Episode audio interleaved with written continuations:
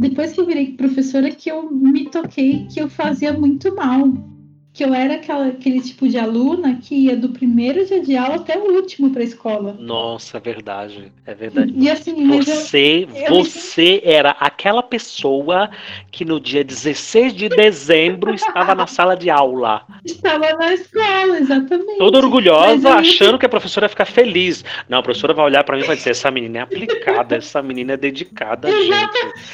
E a professora ficava te olhando, te encarando e te xingando e dizendo: Você já passou de ano, o que é que você está fazendo aqui? É quase isso. Caramba!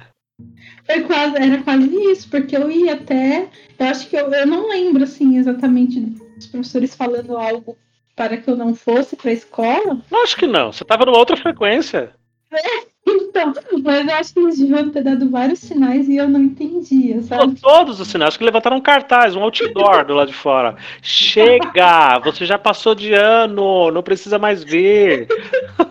Então, eu só fui descobrir o mal que eu fiz para os meus professores. Se vocês estiverem ouvindo, me perdoem. Ai, só fui descobrir isso depois que eu virei professora. É por isso que eles te odeiam até hoje.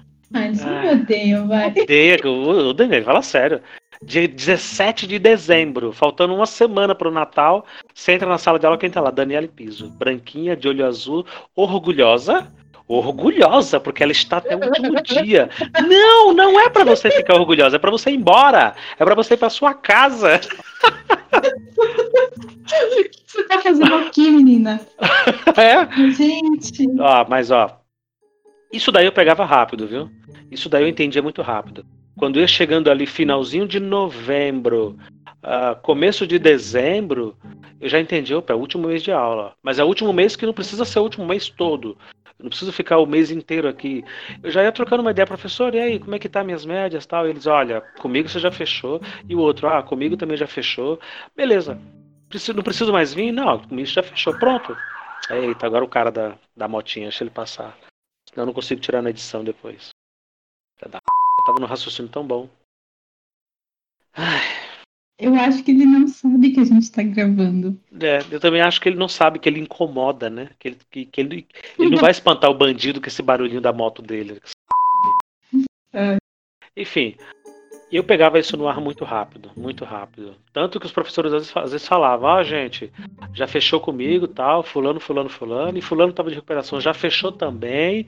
E aí galera, ah, não vou vir mais, não vou vir mais. Aí o professor dava aquele sorrisão e falava, ufa, vou ter aí umas duas semanas para poder fechar meus diários e fazer meus fechamentos em paz, sem aluno na sala de aula. Mas não, o professor entrava, estava lá, Dani Piso, orgulhosa feliz, né, satisfeita, com aquela, sabe, aquele, aquele nariz levantado assim, aquele queixo erguido de orgulho, tipo, eu venho até o último dia, professora. Viu como eu sou dedicada? Viu? A professora querendo matar, querendo matar.